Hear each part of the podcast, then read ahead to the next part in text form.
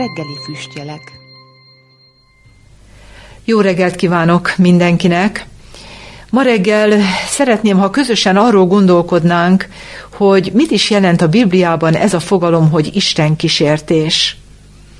Mi ennek a szónak, az Isten kísértés szónak azt a jelentését, vagy azt a megnyilvánulását értjük általában, amikor valaki veszélyes dolgokat csinál, fölöslegesen kockára teszi az életét.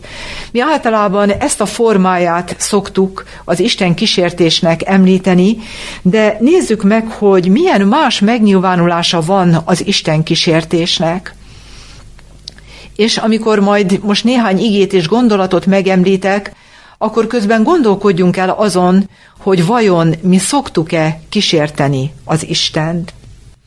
Mindenek előtt ennek a fogalomnak a tisztázásánál meg kell említenünk, amit Jakab apostol mond ezzel a gondolattal kapcsolatban, hogy senki sem mondja, amikor kísértetik, az Istentől kísértetem, mert az Isten gonoszsággal nem kísérthető, ő maga pedig senkit sem kísért. Ugye Jakab 1.13 mondja ezt a gondolatot, hogy az Isten nem kísért senkit bűnre, rosszra, de az Isten sem kísérthető rosszal vagy gonoszsággal, bűnnel. Akkor mit is jelent ez a fogalom, hogy Isten kísértés? Ezzel kapcsolatban szeretnék egy egész ö, rövid ö, történet részletet felolvasni, Izrael népe pusztai vándorlásának az ö, időszakából, amikor az Isten kivezette őket Egyiptomból, és elkezdték az ő útjukat a pusztában, a pusztai vándorlás útját, és egyik alkalommal megszomjaznak, és a nép kétségbe esik, és lázadozik, mert, mert attól tartanak, hogy ott el fognak veszni a pusztában a szomjúság miatt. És a következőt olvasom, Mózes második könyve 17. fejezetéből, olvasom a második verset, Versenget azért a nép Mózessel, és mondták, adjatok nékünk vizet, hogy igyunk. És mondta nékik Mózes, miért versengtek én velem? Miért kísértitek az urat? Utána azt olvassuk az igében, hogy a nép zúgolódott, és azt mondta Mózesnek, hogy miért hoztál ki minket Egyiptomból, hogy szomjúsággal ölj meg engem, gyermekeimet és barmaimat. Tehát a nép zúgolódik, lázadozik, fél a szomi haláltól. És Mózes az úrhoz kiáltott, hogy mit cselekedjen ezzel a néppel, és az úr elmondja neki, hogy vegyen egy veszőt, sújtson a kősziklára, és abból majd víz fog fakadni, és a népnek a szomját meg lehet elégíteni. És amikor mindez megtörténik, akkor azt olvassuk a hetedik versben, és nevezte Mózes annak a helynek a nevét Masszának és Meribának, Izrael fiainak versengésért, és mert kísértették az urat mondván, vajon köztünk van-e az úr, vagy nincsen.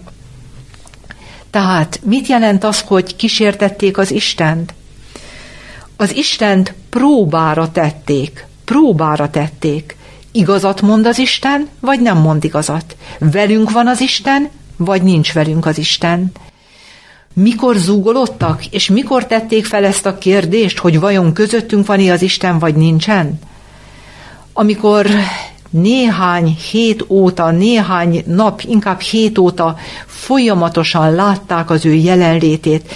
Ott volt felhő és tűzoszlopban az isteni jelenlét velük, hullott minden nap a manna a tápláltatásukra, az Isten megmutatta, hogy velük van, törődik velük, minden szükségükben ott van, és ellátja őket mindennel, amire szükségük van.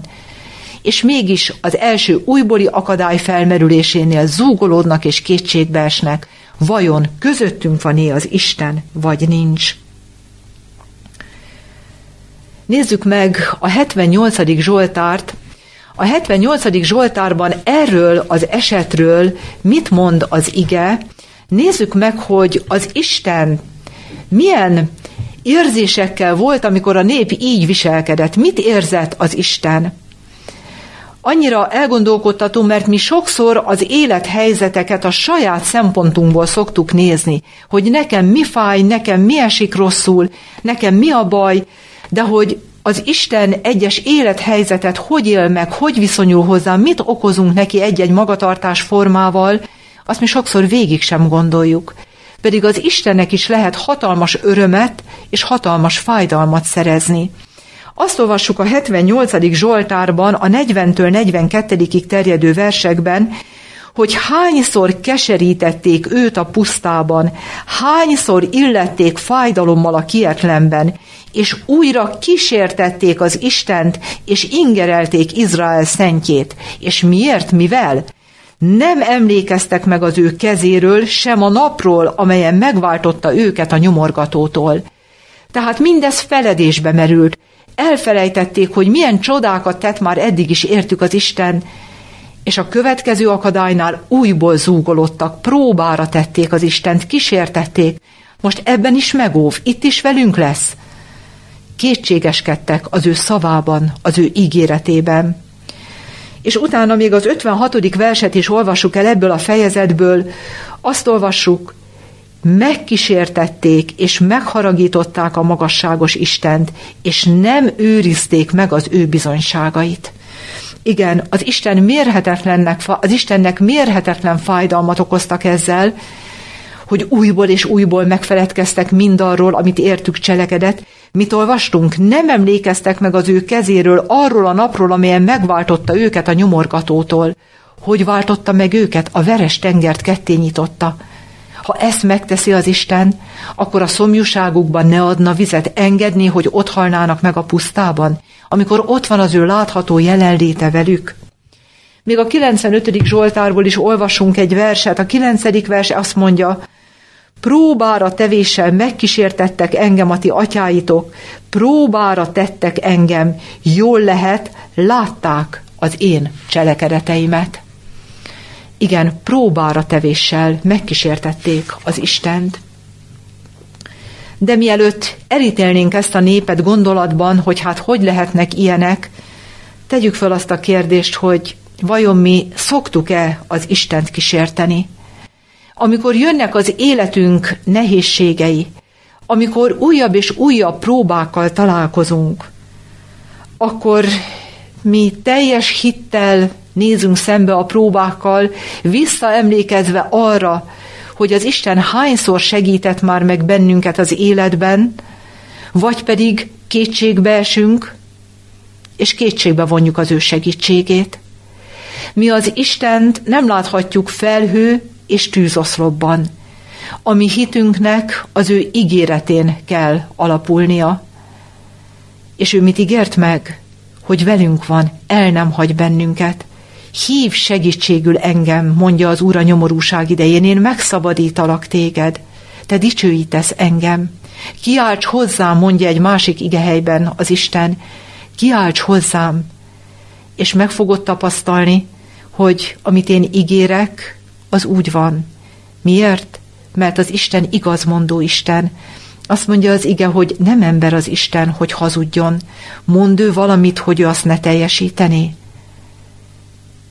És én szívem mélyéből kívánom, hogy mi ne szomorítsuk az Istent a mi kételkedésünkkel. Nem tudom, hogy gondolkodtunk-e már azon, hogy például egy anya, egy szülő mit érezne akkor, hogyha a gyermekét minden élethelyzetben vigyázza, vezeti, segíti, minden bajban mellette áll, és minden újabb problémánál a gyermek kétségeskedne, kétségbe vonná az anya szeretetét és gondoskodását. Mindene meg volt idáig, minden megoldódott. De amikor éhes, akkor azt mondaná, anya, te biztos nem fogsz nekem adni enni, én biztos éhen fogok halni. Mit szólna az az édesanya? Hát ennyi év óta nem ismertél meg engem. Nem tudod, hogy minden szükségben ott vagyok veled, és melletted vagyok, és segítek neked. Milyen fájdalom egy anyának? És az Istennek milyen fájdalom lehet, ha mi így viszonyulunk hozzá? Tehát kívánom, hogy ne szomorítsuk őt, hanem okozunk neki örömet a minden nehézségben való hittel, bizalommal való hozzáfordulásban.